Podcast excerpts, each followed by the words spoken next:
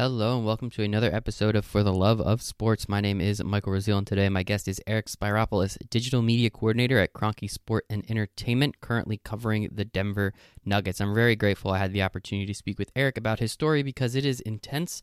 It is excessive. Uh, maybe that's not the right word. It is. It is. There's a lot. He did a lot of stuff before he even got his first full time paying job. Uh, he wrote for multiple blogs including SB Nation and Fansided. He has created an, an incredible portfolio of content through a podcast he did for five years. He created, as I said, articles. He's in the process of finishing a book. He worked for multiple sports franchises and now works for the Denver Nuggets in literally his dream job, his words, not mine. So please take a listen to this episode to learn how to do things in sports media because he did everything correctly. He even created his own sports media site where other people were able to join and now had a great story of a gentleman going from where he was to now being the beat writer for the Houston Rockets at The Athletic. So it's such an awesome story. So please enjoy this conversation with Eric. Yes.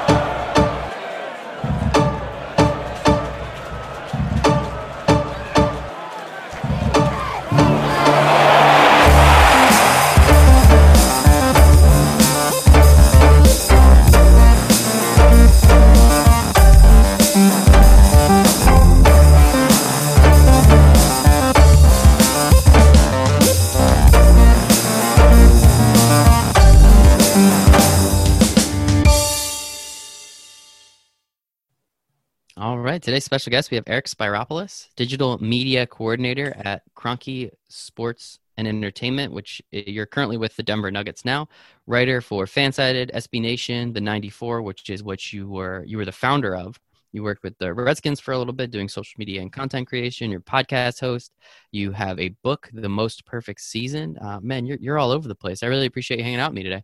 Yeah, thanks for having me on the show. No, pleasure is Pleasure's all mine, man. And uh, yeah, it's a weird time we're in, but we uh, we keep on grinding, we keep on creating content. I'm sure you're very well aware of that. And uh, yeah, man, really appreciate it. I mean, you've done so much stuff. I'm pretty excited for the conversation. But the first question I ask everybody on the For the Love of Sports podcast is, why do you love sports so much?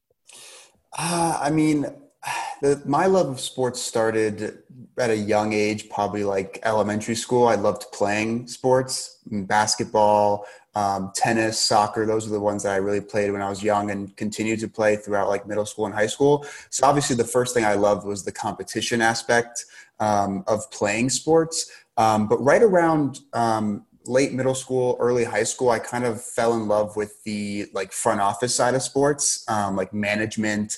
Mm-hmm. Um, you know how GMs would build teams, how they would negotiate trades, stuff like that.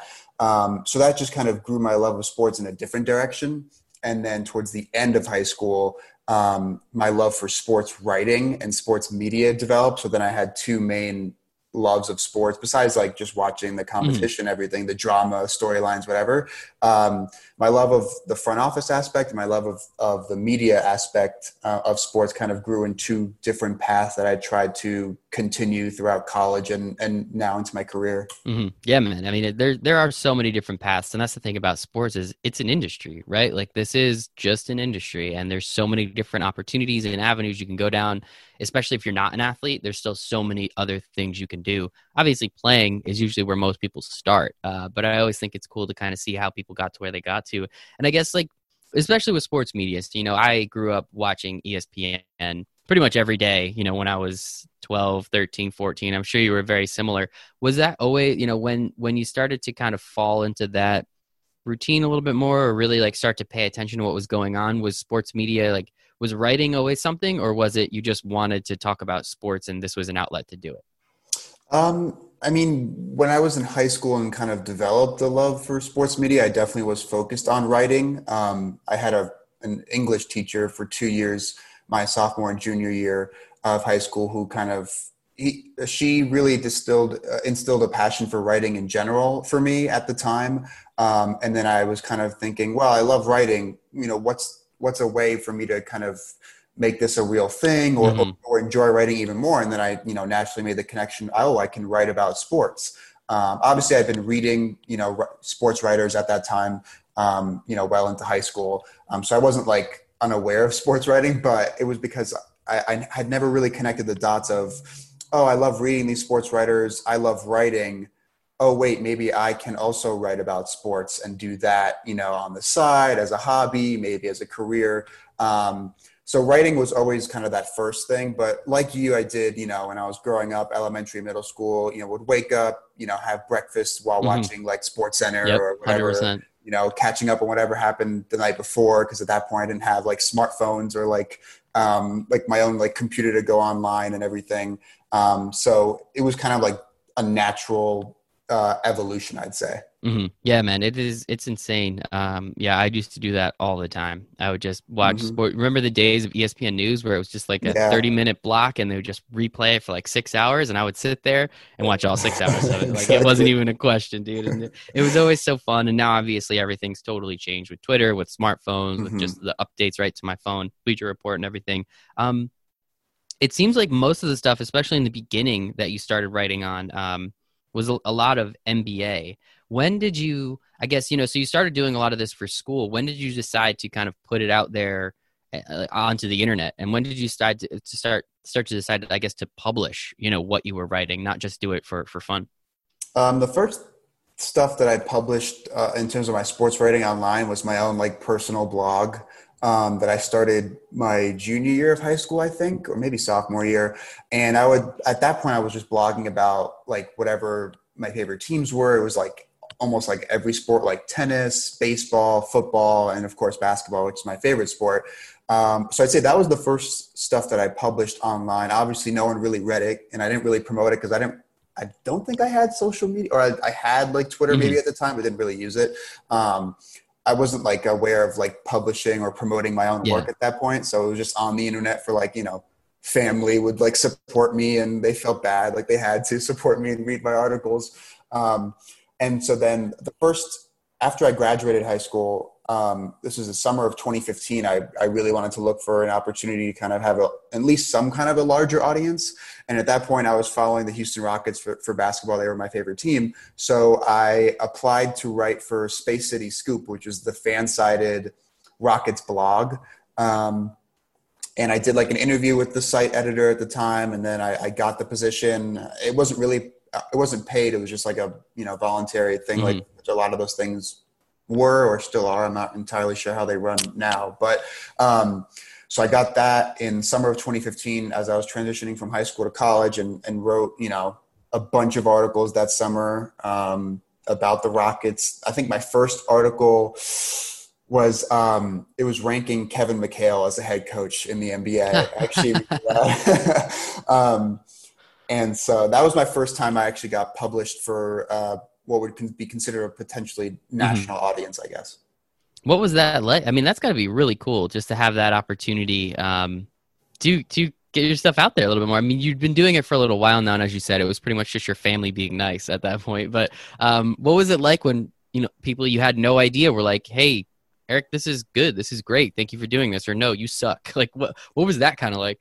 It was uh, it was really cool. Um, it, it's still probably one of my favorite aspects of sports writing is that I, you know I can get my opinion out there to people, but then also I can hear what other people think. And uh, obviously, you would hope that you know if they don't like it, they respond in a way that can actually like initiate conversation and not just like this sucks and they don't elaborate why they disagree. Mm-hmm. Um, but yeah, for that that first you know those first couple articles where I was published on on Fansided, I you know I, at that point I was using Facebook a lot like just to you know interact with people. I hadn't really gotten onto Twitter yet to use it that much. So I published those articles and I linked them to Facebook, and I had a lot of friends and you know family friends like liked it, and you know they were so you know happy for me that you know I was actually getting published mm-hmm. somewhere, and um, that felt really good. And then you know when the um, Space City Scoop Twitter account would like tweet out the articles, I would retweet them and stuff and share thoughts. And you know, some people would respond. You know, they thought McHale should have been ranked higher or lower or whatever. Uh, but that was,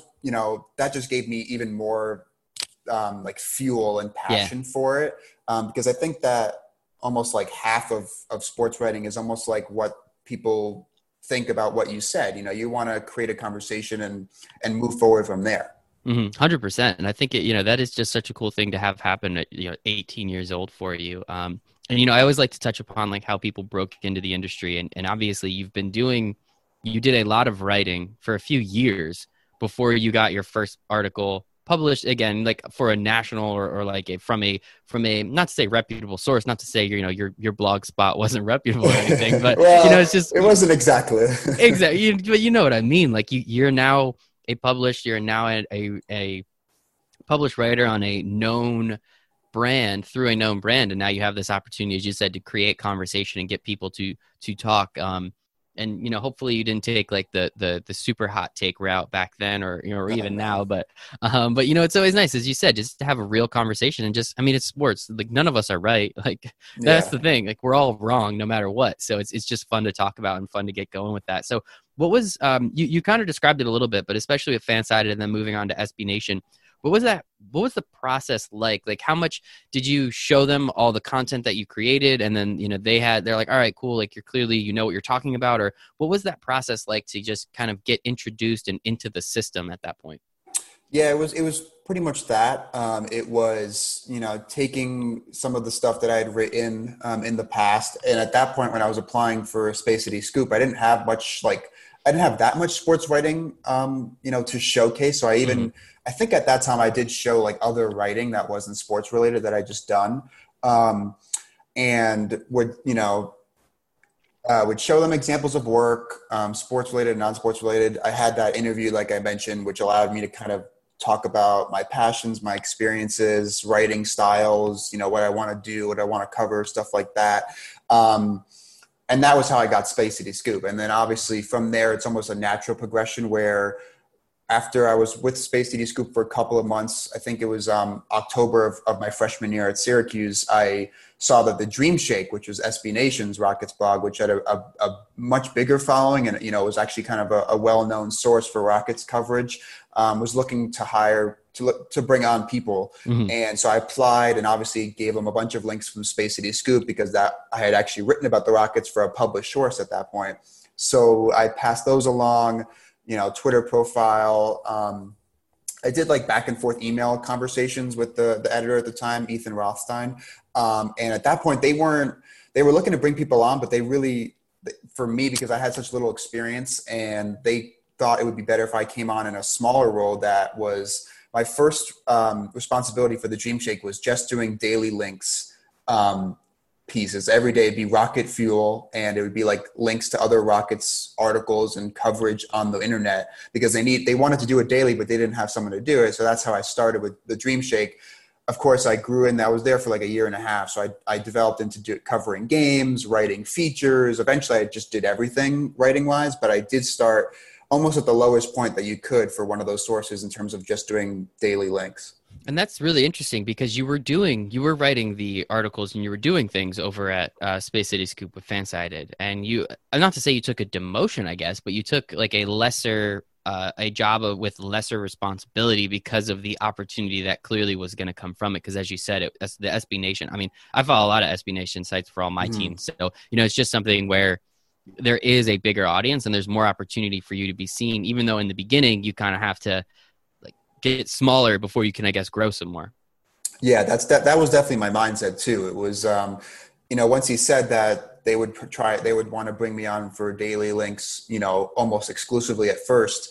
Um, I had to think about it for a little bit. Um, but then I realized that it's it's probably you know it's almost like a roller coaster. Like you go down a little bit, but really you you really still are going up at the same time because you're going to a, a source with a larger following, um, bigger reputation, and you know inevitably that you can grow within that source and not mm-hmm. just stay at the same level of doing daily links pieces, you know, only. So that was exactly. kind of my mindset in that. But position. you have you have to crush it at the daily links piece portion before they're like, all right, cool. Now you can start covering games. Now you can start writing these articles and these features. So you know, it obviously is a it's a process. Um, and I guess like if you in the beginning, you know, going from one, you know, going from Fansided to SB Nation in a relatively short period of time, you're pretty young, 18, 19 years old, as it sounds like at the time. I mean, what, what do you, like, what's the best advice you could give to somebody that might be in that position right now and in, how to land those jobs or how to make sure that they're doing all they can because they eventually want to be, you know, uh, Zach Lowe or and maybe not Adrian Wojnarowski. Zach Lowe. We'll stick with Zach Lowe. Yeah, well, Zach Lowe was also my inspiration too, just for the mm-hmm. record. I um, love him. He's incredible.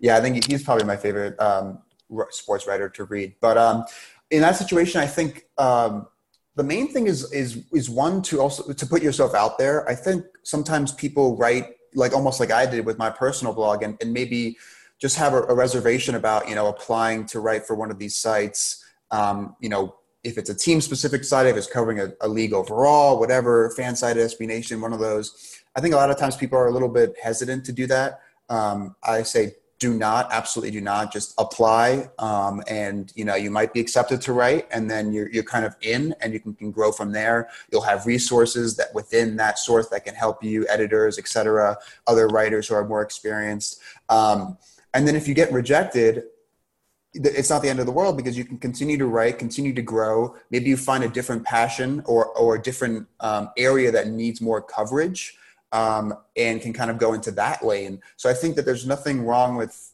there's absolutely no downside, I think, to applying for one of these sites. Um, and that was my mindset in summer of 2015, applying for Space City Scoop, was that I like doing this. I want to write about the Rockets. Here's a source, you know, I would consider probably the lowest level of like a national audience that I could apply for. And I applied and went through a little bit of a process and got there. And then obviously started growing and using the resources around me to continue to get more experience. So the first thing is is just to apply and put yourself mm-hmm. out there and then the second thing is if you do get accepted into one of those sites is to use the resources around you i relied on the editor at space city scoop i relied on ethan um, who was the managing editor of the dream shake at the time um, in terms of you know the best way to do the daily links um, you know how I can grow into doing more coverage and, and things like that. Um, asking questions, asking for for help in terms of like editing and um, you know resources on what to read to get better. So I'd say two things is one to always put yourself out there in terms of your writing. Um, and two is if you do get accepted, if you do get these early experiences, especially when you're early on, is to use the resources around you to grow, gain more exposure, and just become a little bit more well versed in, in the mm-hmm. sports media landscape. I'd say. That is awesome advice. Um, always utilize your resources wherever you are. I mm-hmm. mean, that's just good life advice, right? Like, what's the what's the harm? You're in the exact same spot if you apply for the job and they say no, right? You could just yeah. keep doing your same thing, and maybe in six months, after you accumulate more articles, after you accumulate more content, then they can say, okay, cool. No, this this is yeah. good. Now now we can bring you on again. So no, that's that's great advice, man. I love it. And then, so you also during that time, or at least very close to it, you started podcasting as well. So you, it sounded like you always wanted to be a writer. You realized there's this other medium. I mean, you started in 2015, 2016 with the podcast. I mean, that's a long time ago. Um, considering in the last couple years what this industry has has turned into, what was the reason for for wanting to talk into a microphone as well as you know punch the keys a lot as uh, uh, as well? Yeah, it was uh, so around. It was um, September, October of 2015 is when I started the podcast. Um, and at that point, I had started to catch on to other NBA podcasts, and I just enjoyed the conversation that you can have um, with people. And I, I enjoyed that it's kind of another platform to get your your thoughts out there, which I think all the sports media people want to do is they want to get their thoughts to the public and have back and forth dialogues and, and things like that, um, and do research and you know everything like that. So I just kind of realized that you know if I can you know get the resources, you know, get a little cheap little microphone that I can plug into my computer and and and do the research, which I love doing. I love looking up stats and formulating opinions on that, whether it's written or audio form. Um, so I started the podcast in it was late September of 2015. Um, I called it the 94 Feet Report because at the time, and still today, Patrick Beverley, who was on the Rockets. Uh, was my favorite basketball player, and he his nickname was Mister Ninety Four Feet. So then I naturally used that as inspiration for the podcast name, the Ninety Four Feet Report. Um, so I did that. It, unfortunately, I was a little bit inconsistent with posting it during that freshman year of college because transitioning to college was a lot to handle um, and other things were going on that I, I just kind of missed on, on my podcast a decent amount. Um, I'd say I posted like one or two episodes a month. Um, and you know every every other month I might have missed an episode or two. Um, but that was my start in podcasting. I would invite some guests on that I had known, whether it be other writers or people, fantasy basketball experts, and, and things like that, to be on the podcast. And I continued doing that basically in conjunction with me changing my writing opportunities, as you obviously can see on my LinkedIn and resume, is that I kept changing writing opportunities, but the podcast kept going. And eventually, which maybe we can get to in a little bit later if we're going like chronologically, is the podcast merged with writing and kind of my passion for management and leadership into the 94 that I founded. But the podcast itself was just me discovering a new platform to share my opinions and do research and just trying to execute it and that's that's media right? There's multiple different mediums to do it. It sounds like writing was kind of always in your blood. Um, mm-hmm. and now this new thing comes along you got to at least try it out right? Like yeah. what's the harm in trying it out? So you know you, you get it together you have some good ideas for it. Um, i mean honestly just starting a podcast and being slightly consistent with it your freshman year of college is incredible. I think that alone is a feat. So good congrats on that one because i mean i didn't start getting good at being consistent with this until recently so uh, you were well ahead of the game man and it, it clearly shows um, but definitely yeah we'll um, what's your uh, you know having those conversations is fun and how did you i guess especially in the beginning how did you differentiate what you would say or or the conversations you would have on the podcast versus what the articles that you were writing were going to be about or, or how similar did they get um, they stayed. I mean, so what I wanted to do with the podcast is because at that point, and even later on um, over the years, I was still focusing on covering single teams at a time. So at this point, when I started the podcast, I was still exclusively covering the Rockets um, for the Space City Scoop, and then transitioned to the Dream Shake like right after starting the podcast. So I figured if I'm covering the Rockets in terms of writing. Um, I would like to make the podcast, and, and really, I wanted the podcast to be a national NBA podcast, anyways, because I just I love the NBA and basketball so much that I, I didn't only watch the Rockets. I didn't only read about the Rockets. I would watch other games, read stories about other teams, other players. So I just wanted to do the research um, and have those conversations about the NBA overall because I knew mm-hmm. I was getting you know plenty of Rockets stuff done at the, at the, Dream Shake, and I was watching all of their games, so I was enough Rockets for me. But uh, I wanted to cover the NBA overall, and one because it was my passion, two because it was a way for me to show that I can cover the league overall and, and don't just focus on one team, make me a little bit more diverse in terms of my experiences and, and, and my ability to cover a league or, or, just know about other teams and other players to show that I'm a little bit more well-rounded than just the Rockets perspective. So that was the reason why I made the podcast a national NBA podcast and mainly stuck to covering single teams during my writing experiences. And that makes sense. Um, it's a lot easier to have a conversation about a national, have that national conversation because you can kind of just hop around a little bit. Writing, it would be very kind of confusing if you're like, all right, let's talk about the Rockets for four sentences, and then oh yeah, and then the Clippers, and then oh yeah, you know the Lakers. You know that that could start to get a little crazy, and kind of ha- having that be concise makes more sense in my opinion. Um, and then yeah, just being able to have those conversations about just the whole league in general and see what's going on. I, I and, like the um, way you thought about that. I would also add that having it be a national NBA podcast where I didn't focus on one single team made it easier to invite and have guests on the show because I didn't want to limit who I could have on. If I was if I was only doing a Rockets podcast, I couldn't have you know writers or other media members for the other 29 teams really um, mm-hmm. because they're not covering the Rockets. So I wanted to make it national to one for myself, but two to make it also easier to have um, more exposure in terms of having a different variety of guests on different variety of guest exposure, but also the, the, those resources, right? Now you're able yeah. to reach out to these people, create a relationship with them, and, the, and they're a resource to you, and you could be a resource to them. Again, just growing your network more within the space that you're clearly trying to work in. So I think that's great idea. So anyone out there listening, just, I mean, just steal it. Just, just steal how Eric did everything, and you'll probably end up being successful one of these days. It might take a little while, but I think it's a great idea. And then, so when, um, when did you start the 94? I guess like the the whole the entity. Yeah, so the 94 I started um, May of 20 well I started the the um, brainstorming on the idea mm-hmm. in like April and, and, May of 2017. Okay. Um, at that point, I had done a, a, decent amount of writing. I had the podcast going. Um, I was about to uh, internship for the postgame.com, um, which is a sports kind of lifestyle website.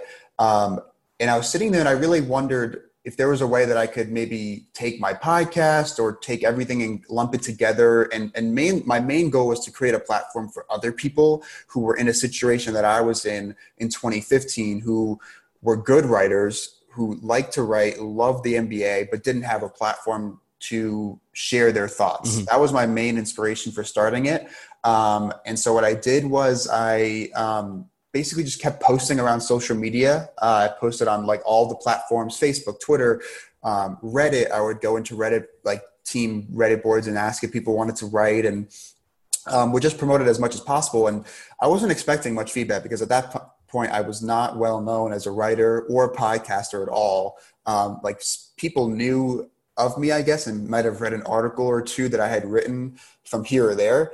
But so I wasn't expecting a big feed uh, response, but I got plenty of responses. I think you know we la- when we launched in June of 2017. Um, or technically we launched on July 1st, 2017, the first day of NBA free agency. Um, mm. But we kind of had formulated everything by middle of June and we're just waiting to launch in July.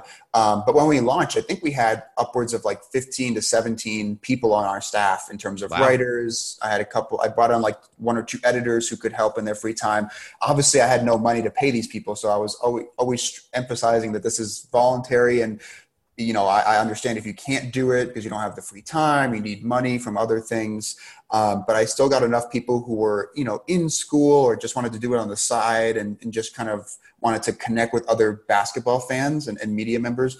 So we launched with like a, a, group of like 15 or 17 people, writers, editors, and then I served as kind of the manager. Um, kept my podcast going. I didn't. I exclusively did not write for the 94 for like the first year. Um, I wanted the other people to have the, the writing, and I would I would help edit and publish and promote. I was like running our social media channels, and at that point, I was still writing for other platforms and you know doing other things. So I wanted to keep myself more more behind the scenes. Um, but that was the inspiration for it when we started July first, 2017. Continue to grow, obviously with when it's voluntary and people are doing it as a side hobby, we had a lot of people drop drop and we had a lot of additions. So our staff was kind of changing a lot. But we had a core group of like five to seven people that stayed with us for a while. And I'm still, you know, really well connected with them on Twitter and we still chat about random NBA things. And eventually I, I asked um, one of them who was, his name is Corbin Ford, um, who was with me from the beginning of the 94. I just asked him in, um, November of 2017, right as the basketball season was getting underway, to, to co host the 94 Feet Report podcast with me because I wanted, instead of having to look for a guest every single week, which is which can be kind of tiresome mm-hmm. and, and, hard. I wanted to have a co-host, so I knew that every single week when we recorded, or twice a week when we recorded, that we would have a natural conversation and back and forth. So that was kind of the background of the '94 and the inspiration for it, and grew it for a couple of years before I landed my current job and had to kind of um, step away from the 94 mm-hmm. that is awesome though. I mean again you you did this for other people which i think is awesome. You know how you got your you know shot in the beginning where someone was like yeah sure man you know we'll let you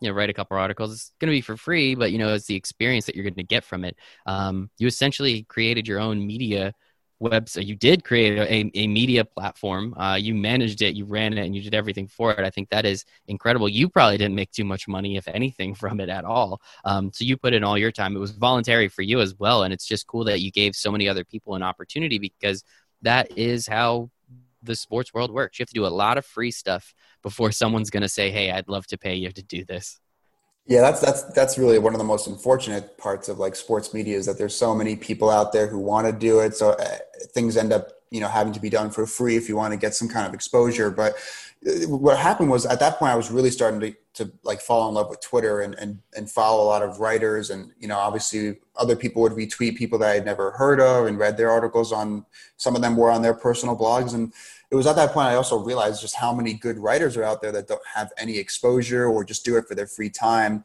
You know, people that are really good with, you know, advanced numbers or doing their own kind of data analysis and then writing about it. Um, people who write more about the storyline aspect of it. I just realized that there were so many talented people there that if I could just create a platform for them to just post and then try and promote it as much as I could, it would maybe help them, maybe help myself in terms of just meeting new people and having people to talk about the NBA with. Um, so that was kind of the inspiration is just how much, how, how many talented writers I realized were out there behind the scenes that just needed some kind of platform, no matter how small it was. And obviously when we started, we weren't huge, but eventually we did start growing and, you know, I would, the writers that I had grown to know over the previous couple of years at Dream Shake and everything, I would ask them to help, you know, promote it or if read this and see if it was good. And eventually we got to a point where, you know, Daryl Morey, we read our, one of our articles about Trevor Ariza and retweeted it on his Twitter account. And so the, the power of social media is that, you know, your platform might be really small, but if one person reads it and likes it and they retweet it. And then you know the rockets general manager sees it reads it likes it and retweets it. And then you know you got your story out there to thousands of people. So it, it doesn't really matter how small the platform is but it matters you know that you do it you put in the work you enjoy doing it and then you promote it in a way that you know other people can see it just by the nature of social media. 100% that is awesome. I mean having daryl morey retweet something about uh, you know Trevor Ariza, who was on the Rockets, I presume at the time. I mean, that is absolutely mm-hmm. fantastic. And yeah, if I, I, assume that article itself got a pretty big spike in traffic, yeah. uh, to say the least. But I think that that's really cool. And and again, it, it's so true. Like it is unfortunate that a lot of this stuff does have to be done for free, but you know, it's a supply demand thing. So many people want to do it. The supply is so so high, and the demand is so so high that they can you know sports entities can get away for, from doing this for free. And it's you know it's, it's unfortunate but it's it's just something we got to live with right? Yeah it really is unfortunate. But and one other story i'll share about the 94 um, and the dream shake in a way is that this was also around the summer of 2017 may june of 2017 um, this writer emailed me actually uh, found my personal email and emailed me asking if I could help him um, write for the Dream Shake because he wanted to cover the Rockets and he was based in Houston. And so I, at that point, I think I, I had just left um, the Dream Shake recently. And so I just put him in touch with Ethan, again, the managing editor at the time, and um, told him to, you know, you could let him know that I passed you along. And then I also mentioned to him in my response that I'm starting a, a website to cover the NBA, the 94, at that point it was 94 Feet Report. And we, we, were, we, we, we rebranded it in 2018 um, to the 94. But so then I mentioned that I was starting this platform. If he wants to write, you know, he could send me a sample or two and, and we can go from there. And he did. And then I brought him on the 94. The Dream Shake also brought him on to cover the Rockets. Um, and so he was with us at the 94. He was the one who wrote the story about Trevor Ariza that got retweeted by Daryl Morey. Um, and now you fast forward to today, and he is the um, Rockets beat writer for The Athletic. His name's Kelly no Iko. Yeah. So um, Kelly and I go back a couple of years where I, I, I wanted to help him because I read his work and I was like, I mean, this guy is really, really good. He needs to be published somewhere. So I wanted to help him get a, a land um, writing opportunity at the Dream Shake. I invited him to write for the 94. And, you know, I think a year and a half later, after all that, he was working for the Athletic. That's how good he is as a writer. So that, that was another aspect of, of how good it felt to create a platform and, and help others that were clearly super talented writers that just needed a, a little bit of exposure. And then I knew that they were going to go, you know, far with this. That is awesome. And, and you make a, I mean, that is fantastic story. That was going to be my question. You like, did you guys have any, uh, have any like uh, graduate, I guess. And, and clearly you did. And I think that that's so cool. And that you had a huge hand in it, not just from an introduction and going back to those resources that we've brought up, you know, making sure you stay in contact with these people. The network is, is very, very useful and necessary. But the fact that you gave them an opportunity. You know, that's all a lot of people need is an opportunity. And hey, maybe it's for free for a little while, but clearly, if you're good enough, the athletic's going to find you at this point, um, and they will they will find you and they will take you, which I think is awesome. I love the athletic; they're fantastic. Um, it's just so cool. That is just such an awesome, awesome story. That like that's got to make you feel just fantastic inside, right?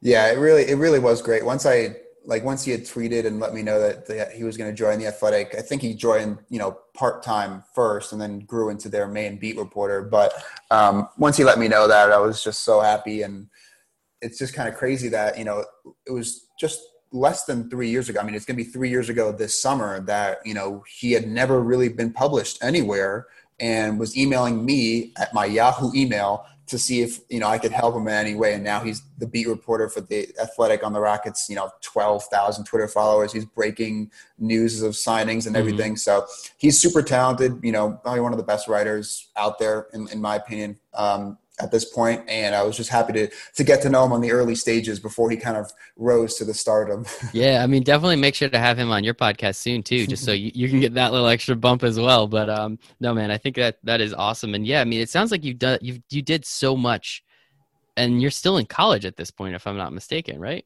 Or you're like barely I, out. No, I was still in college. I had um the when I started the 94 feet report, um, I was about to enter my. I just finished my sophomore year of college, so I was between my sophomore and junior years.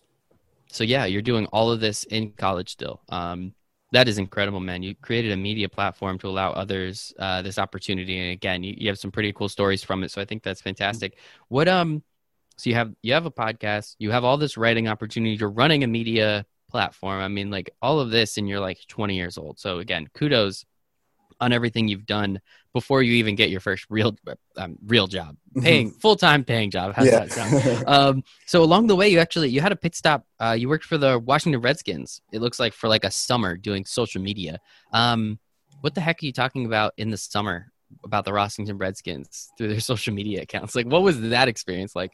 Yeah, so um, it, I found it, it was actually really, really challenging for me to get summer internships when I was in school. So in 2017, I was, you know, I was, you know, searching and searching and searching, and eventually, at like the last minute, like I had already returned from Syracuse for the end of the spring semester, and that's when I finally got accepted to intern with the, the, the postgame.com, which I was kind of, I was a, a, social media. I wrote like an article or two and just kind of did research for them.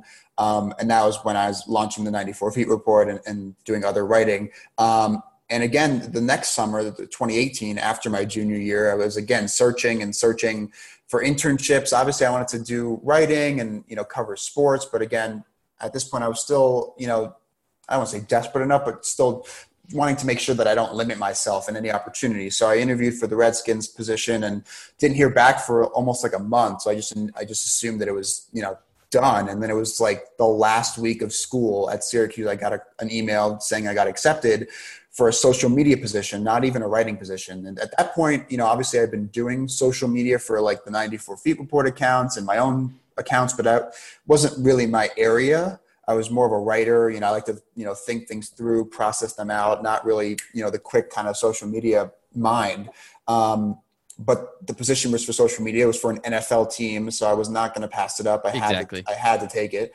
Um, and I did, and I, you know, I was just working on writing copy for their their stuff. They actually, I was sitting in the room.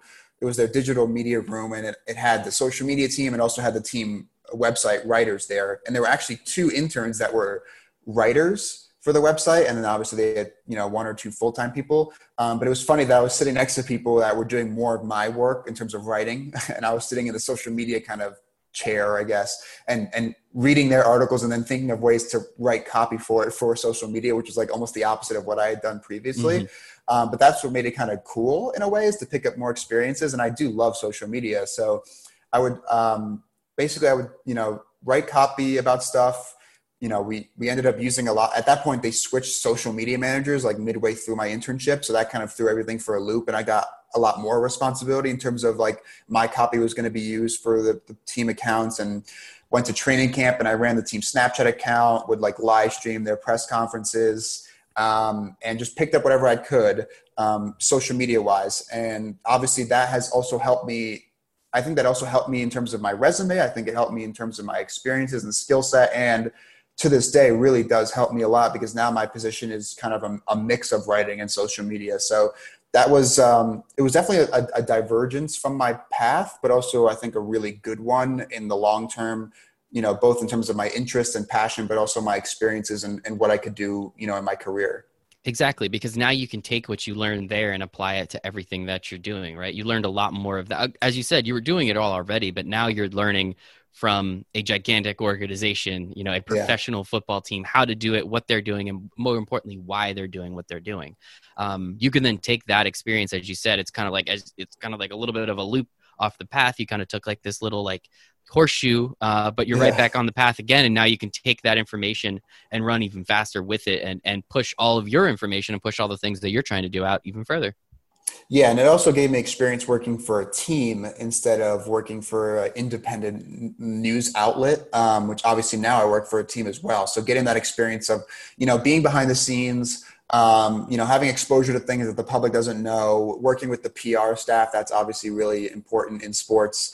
Um, so that also really helped me for my current position in terms of working from that team aspect and that perspective, rather than only sticking to covering things from the outside. So mm-hmm. yeah, that, that is super cool though. I mean, it's unfortunate it was with the Redskins, me being a Giants fan, but hey, I mean, I guess it could be. No, I kid. Um, you also wrote a book too.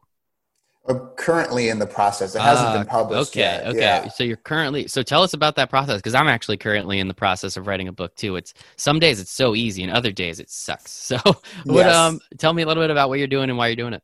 Um, so really, what happened was um, towards the end of my sophomore year, so again around the same 2017 time.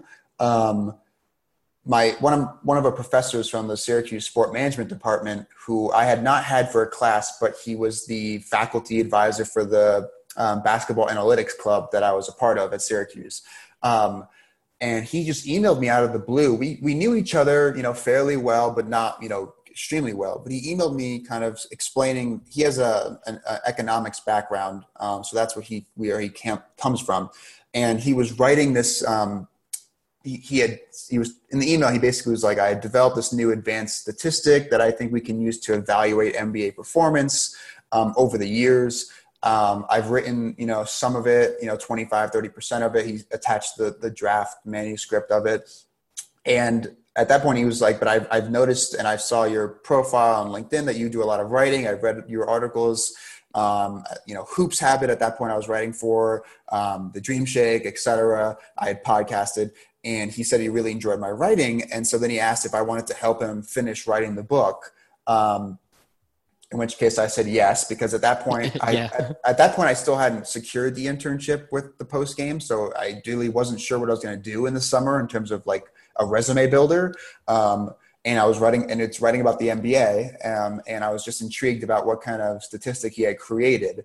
Um, and so we started working on that and a lot of stuff got in the way. It's why it hasn't been published yet. There's a lot of life things. You know he's a professor so he has to write he wrote he has written other textbooks and i've obviously done other things redskins and then my current job and everything. But we are done writing it. Um, we're close to the end of actually the editing stages and we're talking with publishers now um, about it. So it's been pretty exciting. It's been a it's a daunting task. Um, but I was really happy to get the opportunity because you know he writes in, a, in an academic style um, given his background which mm-hmm. is obviously really good and really informative especially when you're writing about introducing a new advanced statistic that uses these really complicated well not really complicated but somewhat complicated formulas you know to the average basketball fan i'd say um, and whereas i came from writing from more of the conversational style obviously I, I loved and still do love including advanced statistics in my writing, um, just as background and context and facts. But I had more of a conversational tone as well with my writing, just writing for Fansided, um, SB Nation, and things. So I like that I was able to blend both his academic perspective and my um, conversational uh, perspective to make it more of a, a flowing book, mm-hmm. I'd say. Mm-hmm. And so, are you allowed to tell us what that statistic is? No, I don't. I don't. Uh, definitely don't want to say that yet. All right, all right. we'll, all right. To, we'll just buy the book. Yeah, we need everyone have... a reason to buy the book and to learn what the statistic is.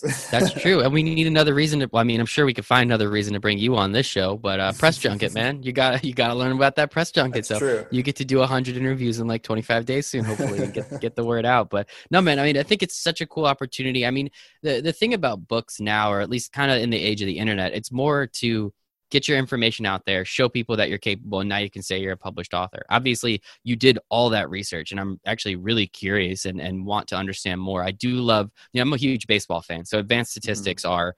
I mean, Moneyball. You, you can go on and on and on. There's, yeah. I'm all about that stuff. Some of it I think is a little over the top, but you know, it's it's still nice to know and understand. And again, it, it gives you a way to I don't want to say frame an argument, but it gives you more information when making those decisions, as you say, because you can utilize those statistics in a conversational way to say, hey, I believe this. This is why I believe it. And here's just a little bit of information to back it up. Take it or leave it.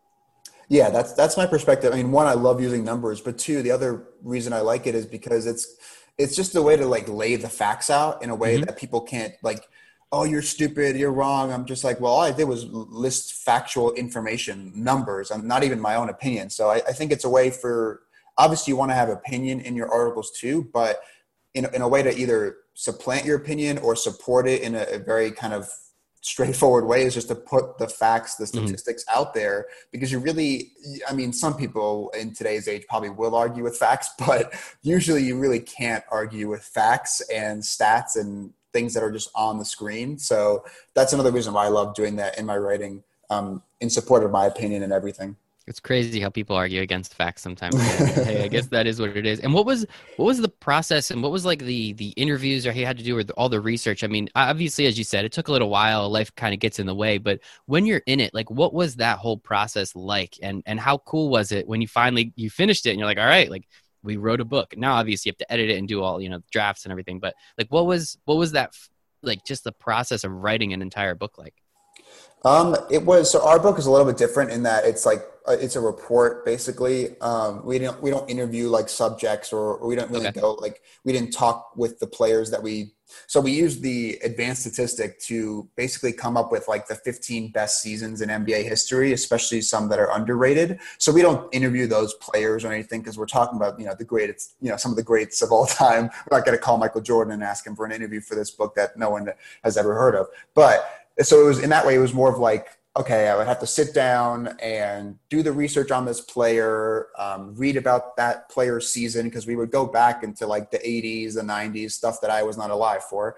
Um, so i had to read you know research about that look at the numbers you know see what this see what this new advanced statistic that the professor had come up with says about that player's season and then take all of that and write a chapter about it. Um, so trying to pull quotes from you know writers who wrote about that player at the time, obviously including information in terms of stats and creating tables and, and everything to convey you know that player's season or the background of that player, etc. So we had 15 of those chapters that were focused on players. Um, they're not very long though, so we're not writing like a 600 page book, but there were 15 like short you know chapters about the players. We had a couple of introduction introductory paragraphs about previous advanced stats that kind of were heavily used to create the new one, um, like win shares and and things like that.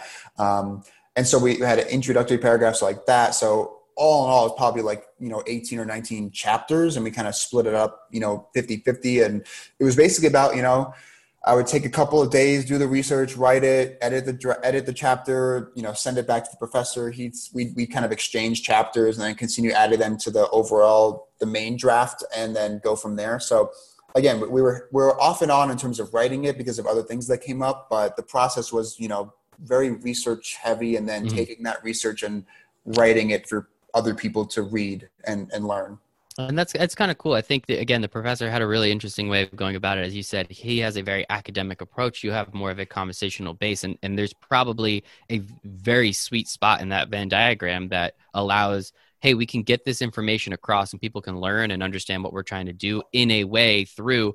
Hey, look at all these seasons. Hey, look at all these athletes and these these players and how they did it and how this statistic would have looked back then or how it looks now. So I think that's really cool. And yeah, excited. Um, do you guys know, give or take, when the book's going to be coming out, or is it still kind of up in the air at this point? It's still pretty up in the air, but we are really close to the end of the editing process and and have been in conversations with with potential publishers. So mm-hmm. you know, hopefully, maybe like summer or maybe like late early fall. I'm not entirely sure, but hopefully, that's my hope. I'm crossing my fingers for you, man. Hopefully, um, before the next season, by the end of this one, whatever the heck happens, we'll see what we're doing. Hopefully, but sooner rather than later. Let's go with that. Um, so mm-hmm. that's awesome, man. So again, you're you've been writing articles since for the last five years. It looks like you've been podcasting essentially for the last five years. You've had multiple internships. You've done social media. You're in the process of finishing, you know, publishing a book. You've written it. Now you're publishing it and now we finally get to your first full-time job. Look at that. You did all of that before you got and it's funny when i reached out to you you're like i don't know like i've only been working for like a year like i don't know what you can talk to me about. I was like i don't know i'm pretty confident there's a couple things people can learn from your story. And again just getting to dive deeper and deeper into it there is a lot that people can learn. So now you're working for the Nuggets. You know, as I said before, uh, Kroenke Sports and Entertainment. So he owns the the Rams. He owns the Nuggets. I think he owns another team, if I'm not mistaken, as well. Yeah, he owns the uh, Colorado Avalanche, the okay. hockey team, and the um, Rapids, the MLS team as well. Okay, very cool. Yeah, so he's all over the place. He does a lot of stuff. So shout out, shout out to Stan Kroenke. Hopefully he retweets this. That might be really good for what I'm doing. But um, no, I mean, like what um How how easy was that interview? Like how how much did you just crush it when you just like you just show they're like, oh yeah, send us your portfolio. You mean oh this last five years of all these things I did? Yes, please, please check it out. Like how how confident were you in going? And did you? I, I assume this was not the only job you applied for too. So did you kind of have your pick of the litter at that point? Oh, absolutely not. It was actually probably the entire. It was probably the complete opposite, I'd say. So I actually graduated Syracuse early because I had AP credits from high school, and I took a summer course um, abroad that helped me kind of be a semester ahead. And so the final 12 credits of our sport management degree had to be a capstone internship, and I was going to do that in the fall of 2018, but I got the the Redskins internship in the summer, and I emailed my advisor and basically asked him, you know will I be able to get enough hours to do the capstone in the summer? And he said yes. So then I graduated at the end of that internship, which was um, end of August. Uh, went back to New York City, which is where I'm from, um, basically like September 1st, 2018, and was unemployed and was just applying to so many jobs. I, I first wanted to try and see if I could do something with basketball, so I applied for a couple of jobs with the NBA at the league offices. Did did um like I'd say I did like, you know, five hours of interviewing for this position at the NBA league office that was um, basically like responding to fans, fan inquiries. Um, you know, working for like the commissioner's office where you would reply as if you were the commissioner almost, but as part of his team and, and just responding to all and any and all fan inquiries, which is, isn't exactly the writing that I had done or wanted to do. But again, I was at that stage where I've got to get in the door somehow. And I'll be working for the NBA. I'll be living in, you know, around New York City. So that's where I'm from. And, you know, that'd be ideal. Fortunately, did not get that one. Um, applied for a different position um, in their social media team um, at the Secaucus office in New Jersey. Um, didn't get that one either. Then I started applying for, you know, sports like marketing firms or just things that were sports related that were jobs. I didn't want to be unemployed for a long time. Um, didn't get any of those and so I, and i was doing writing on the side obviously because i still love doing it and i at that point i was making a you know very very very very little amount of money on the writing that i was doing but it was still something um, to like cover lunches and things like that. Thankfully i could stay at home during this period. Um, so i was unemployed for basically from uh, graduating after my internship to beginning my job with the nuggets i was unemployed for around five and a half months. Um, wow I my first in, my first interview with the so I, I found the Nuggets listing on Teamwork Online. Uh, it was a very well known sports mm-hmm. job site, and um, I applied. And I was I put the cover letter, you know, and I, and I, had been applying to so many jobs that it was really getting kind of um, tiring to do these cover letters and you know all this stuff, and you you really do feel um, kind of you know I would say rejected. You feel down in mm-hmm. in the dumps. Uh, you know, getting close to jobs like I did with the NBA league offices, and then getting rejected for things. Um, and so I, I, applied, and I, I was like, the, the, listing was for a writer for Nuggets.com, which is basically what I wanted to do.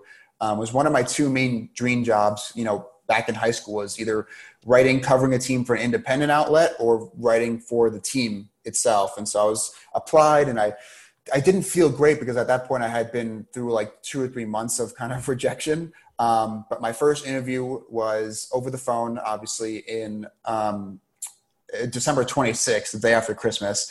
And then I interviewed there, had a second phone interview two weeks later.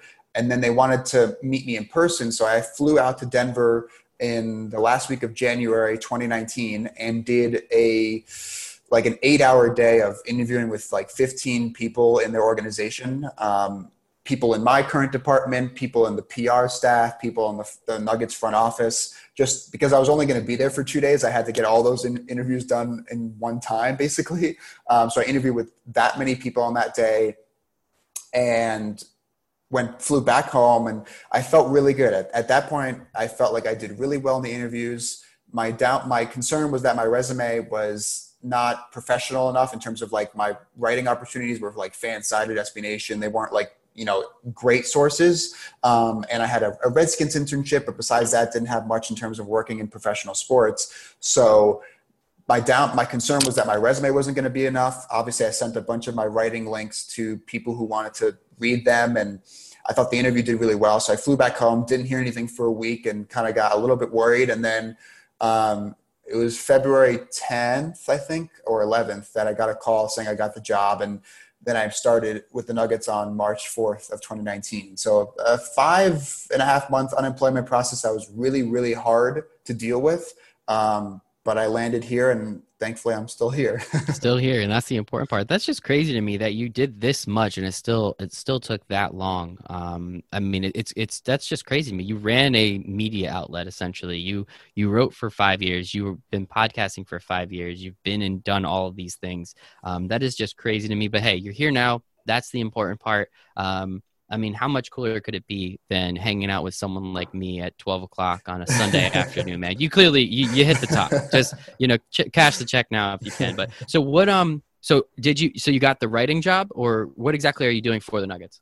Yeah, so I mean, at the listing was for like a writing specific. Obviously, the job description did say, you know, you, you could help with social media efforts, you know, help with some marketing efforts, um, things like that. And, and that's looking back on it I think that's kind of where my resume, although it might have been not exactly super professional in terms of my experiences, was uh, diverse enough that gave them the confidence to say that this guy can help out in different areas. And actually, I remember, you know, when I was the day I interviewed, when I was interviewing, that's the day that the Knicks had traded Kristaps Porzingis to the Mavericks, and I had not heard. Actually, I was in the interview with the head of the Nuggets PR, and he had just he was like, "What do you think about this trade?" And I I'm someone who's like usually a lot on Twitter a lot and knows about when these trades happening at the time, but I had not looked at my phone because I was interviewing for a yeah. job, obviously. And I was like, "What trade?" And he was like, "The Knicks just traded Porzingis," and I was like, "Like, please give me the details." And I know we're supposed to be interviewing for this job, but I need to know the details of this trade. Um, so like some of our interview was like talking about that trade, which was pretty funny. But um, I remember after I finished interviewing, I texted um, my boss, at, who was my boss at the Redskins, who was the social media manager, he's now the social manager of the of the New York Jets, and um, I was texting him like what he thought about the trade, and and um, at that point I still hadn't known all the details, and I was like, how many picks did they give up? Uh, how many picks did the Mavericks? Because he's a Mavericks fan. oh, okay. I was like, how many picks did the Mavericks give up? Because that, that's going to impact how I feel about it. And then uh, he said, I was like, because uh, I didn't know all the details because I just finished interviewing for the this this job with the Nuggets, and he was like, "Oh, that's cool." And that's when he was kind of saying that my experience with the Redskins might be a, a big part in me getting the job because it's a clear social media experience for an NFL team. And looking back on it, I do think that that was really helpful in terms of my experiences and skill set. Um, but it was funny how I was texting with him, and he kind of put it in my mind that maybe. Um, although I wasn't confident still at that point, I was like, maybe my resume is a little bit better or at least diverse enough to make to make overcome the fact that it's not exactly super professional. So mm-hmm. fun little um, antidote from my interview day. and and it's pretty awesome that you get to talk to another NBA team about how dysfunctional the Knicks still and always will be. I mean, that must have been. We don't have to, you know. I would love to be a fly on the wall. You don't have to give us any details, but I can only imagine some of the words that uh, you guys got to laugh about and and how they're always doing the wrong thing. Me being here in New York City um, or outside of the city, but um, you know, just listening to sports talk radio and just how how much they hammer the Knicks, man. It's hysterical to me. I'm a Mets fan though, so it's like the exact same thing, just in baseball. But it's uh, it's always interesting. So, um, I don't actually think you told us what you do with the Nuggets. I think you just told us the anecdote. So, what what exactly are you doing? Yeah, so I did start off as a writer, basically like okay. almost exclusively just writing articles for the website. Um, and then obviously our staff has changed, and I've picked up new things. Where, um, so we now we have two writers um, uh, for the Nuggets website, um, and we both we're not only writers anymore. We we we over we picked up like we post photo galleries to the website. We post videos to the website and our youtube channel. Together we split that up. And then recently a couple months ago i took over our facebook page. So now like i said before it's kind of a mix of social media where half of what i'm doing is writing and the other half is running the nuggets facebook page. And um, i tweet out some of our articles obviously still put videos on youtube and the website and do photo galleries and stuff like that so that's kind of what i do a mix of writing and social so it sounds like exactly, uh, exactly what you're saying. You know, a little bit from what you got from the Redskins, you still get to do what you love, which is awesome. Is it weird? I mean, I know again with with the '94, you wanted to make it more national, so you had the opportunity to talk about other teams. I mean, always talking about the Rockets. Now switching over to the Nuggets, what was that like? I guess transition ish like, and and being able to pick up so much in a short period of time on who the Nuggets are, what they're doing, what they're trying to do, and and making sure you can kind of fit it into all of that narrative. Well, the good thing is that the Nuggets were actually one of the one of the most enjoyable teams for me to watch, even like two years before I got this job. Mm-hmm. Um, you know, they became like a, an NBA League Pass like darling team for a lot of like NBA Twitter people, and so I was already watching a, a really decent amount of Nuggets games before I even got the job, um, which I, I, don't think a lot of people did. Um, but that was like I knew even when I was going into the interview, um, process with the team. I, I, didn't even have to really research the team that much. That's how much I knew about the team and the players and coaching staff and their style of play and everything. So that was really good that my passion, my love for basketball mm-hmm. kind of already gave me um, insight into the team that I was applying to work for. Um, and then on the other time, the writing side, I actually had written about the Nuggets before joining to work for the team for um, Hoops Habit and some other website that was kind of I only was there for like a month or two over the summer, but um, I had written some articles about the Nuggets, which was good because I could send those directly to the when I was interviewing. Um, and I had also moved away from covering the Rockets exclusively by that point because I picked up.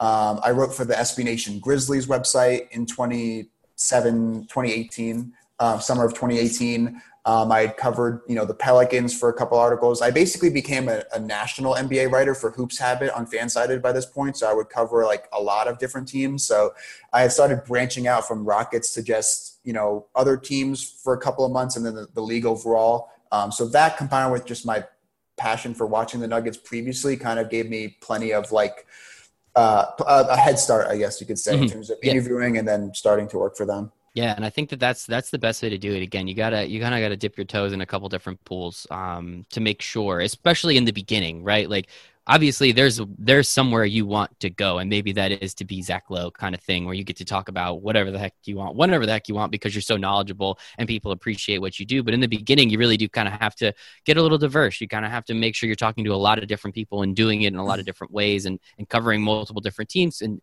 and as you said you your, your passion for basketball was always there so it wasn't just the rockets you could literally talk about just about any team at that mm-hmm. point which i think is pretty cool and obviously again led you to where you are now and and one thing that I always like to touch upon, especially with people in sports media, especially people that work for teams, is you know I like watching the games, and you like watching the games. But when you're watching the games, you're working, and I'm drinking beer on my couch. so like, what is that aspect of it? Like, is, especially just coming out of school, only being you know out whatever it is, two not even two years yet.